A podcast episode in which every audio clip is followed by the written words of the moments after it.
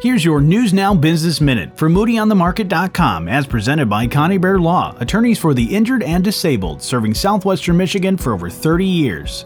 The Michigan Craft Beverage Council is taking applications for groups seeking grants for research on how the craft beverage industry in the state can improve. The Michigan Craft Beverage Council, or MCBC, says it's accepting 2022 research grant proposals with a maximum grant award of $40,000. The council's identified the following funding priorities climate change impacts affecting Michigan's craft beverage agriculture supply chain, crop quality analysis, new varieties for hops, fruit, barley, grain, or other agricultural inputs used in craft beverage production, and sustainable wastewater discharge best practices. I'm Johnny Reinhardt, and when you want to know Southwest Michigan's business, find it first at Moody on the Market. And when you're on the go and you want to know, download the Moody on the Market app in your app store or find it at moodyonthemarket.com.